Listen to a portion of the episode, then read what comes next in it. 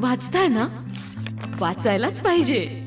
आज माझ्यासोबत कोल्हापूरच्या माया पंडित मॅडम आहेत इंग्रजी मराठी साहित्याच्या अभ्यासक आणि नेहमीच सामाजिक चळवळींमध्ये त्यांनी अ, सक्रिय सहभाग घेतलाय. आज थांगपत्ता या कादंबरीबद्दल आपण त्यांच्याकडनं जाणून घेतोय.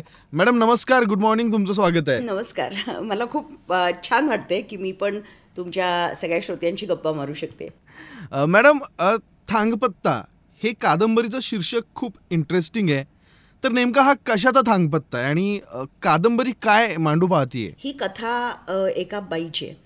आणि या बाईच्या आयुष्यामध्ये तिला विस्मृती झाली आहे. आणि त्या विस्मृतीमुळे तिला अनेक प्रकारचे म्हणजे ज्याला आपण आजार म्हणायचं का एक एका विशिष्ट मनोवस्थेमध्ये ती जाते.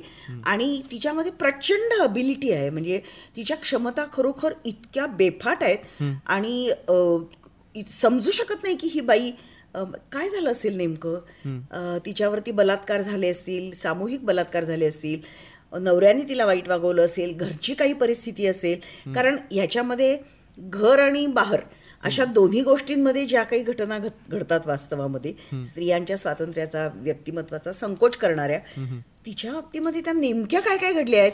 कुठल्या क्रमाने घडल्या आहेत? याचं काही आपल्याला थांगपत्ता लागत नाही. म्हणून थांगपत्ता हे नाव बरोबरच आहे. आणि माणसाचं मन म्हणजे असंही मला वाटलं एका क्षणी की ही सगळं अनकॉन्शियसमधनं होतंय का तिच्या? म्हणजे तिने आपल्या मनाच्या अनकॉन्शियस नावाच्या एका मोठ्या प्रभागामध्ये प्रवेश केलाय आणि ती सबमर्ज झाली त्यात बुडून गेली आहे त्यात ती. आणि त्यातून तिची एक कथावस्तू ती उलगडते आहे. मला असं वाटलं की हा एखाद्या तळस्पर्शी बुडी मारावी पाण्यामध्ये अनकॉन्शियसमध्ये आणि मग काय काय होईल? आणि मग हे करत असताना बाकीची पात्र आहेत. ती आपल्याला वास्तवाशी म्हणजे निकोपसारखी संस्था असेल. किंवा तिच्या भोवताली काम करणारे ती शांताबाई असेल किंवा डॉक्टर असतील किंवा नंतर नेहा असेल जी तिच्या विरुद्ध कट कारस्थानं करते वगैरे.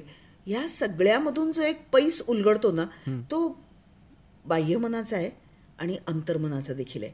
आणि ह्याची इतकी बेमालूम गुंफण झाली आहे की मला स्तिमित व्हायला झालं ते वाचल्यानंतर.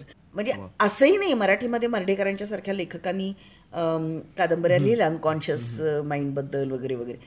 यात तसं काही अभिनिवेश नाही आहे यात त्या ट्रॅडिशनमध्ये सुद्धा या कादंबरीला बसवता येत नाही. ही अगदीच वेगळ्या प्रकारचं विश्व तुमच्यासमोर ओपन करते आणि ते अतिशय सहज असं काहीतरी भयंकर घडतंय पण ते इतक्या सहज घडतंय.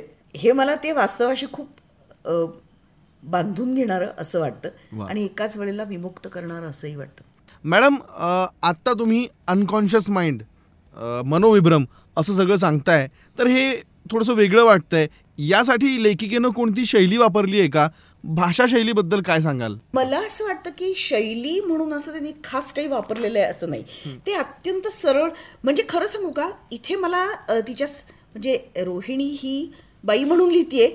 याची एक जाणीव होते ती त्या लियन लिनियर वर्करणी लिनियर वाटणाऱ्या पण खरं म्हणजे मागे पुढे पलीकडे अलीकडे अशा बऱ्याच ठिकाणी जाणाऱ्या म्हणजे जसा गोफ विणला जातो की नाही वेगवेगळे त्यात काळांचा स्पेसिसचा अवकाशांचा असा एक गोफ विणला जातो. आणि मला रोहिणीचं हे वैशिष्ट्य वाटलं की बायका जशा नॅरेटिव्ह करतात एखादी गोष्ट सांगतात कथानक सांगतात घटनाक्रम सांगतात. त्याला नेसेसरीली अशी एक लॉजिकॅलिटी असते असं नाही. तर्कशास्त्रीय मांडणी असते असं नाही. पण त्यात एक अंतर्गत तर्कशास्त्र खूपदा असतं. म्हणजे तुम्हाला कहाण्यांमधनं दिसतं जे तुम्हाला बायकांच्या गाण्यांमधनं दिसतं किंवा साध्या साध्या गप्पा गोष्टींमधनं पण दिसतं. गृहित धरतात काही गोष्टी. काही गोष्टी छपवतात पण काही गोष्टी छपवून जास्त चांगल्या पद्धतीने असं काहीतरी इथे होतं या शैलीमध्ये असं मला वाटतं. कारण इतकं सरळ साधं सोप्या भाषेतलं नॅरेटिव्ह आहे. कुठे अभिनिवेश नाही त्याला भाषेचा. डौल नाही तसा. काव्यात्मक भाषा नाही. म्हणजे अशी हुलबुचकी लिहायची लोकांना सवय असते खूप की असं मी काहीतरी एक वेगळंच लिहितोय बरं का असं अभिनिवेश घेऊन. अजिबात होत नाही तसं. आणि ते मला स्त्रियांच्या लेखनाचं चांगल्या लेखनाचं एक वैशिष्ट्य वाटतं. मॅडम चांगल्या दर्जाची कादंबरी ही एक भान देत असते.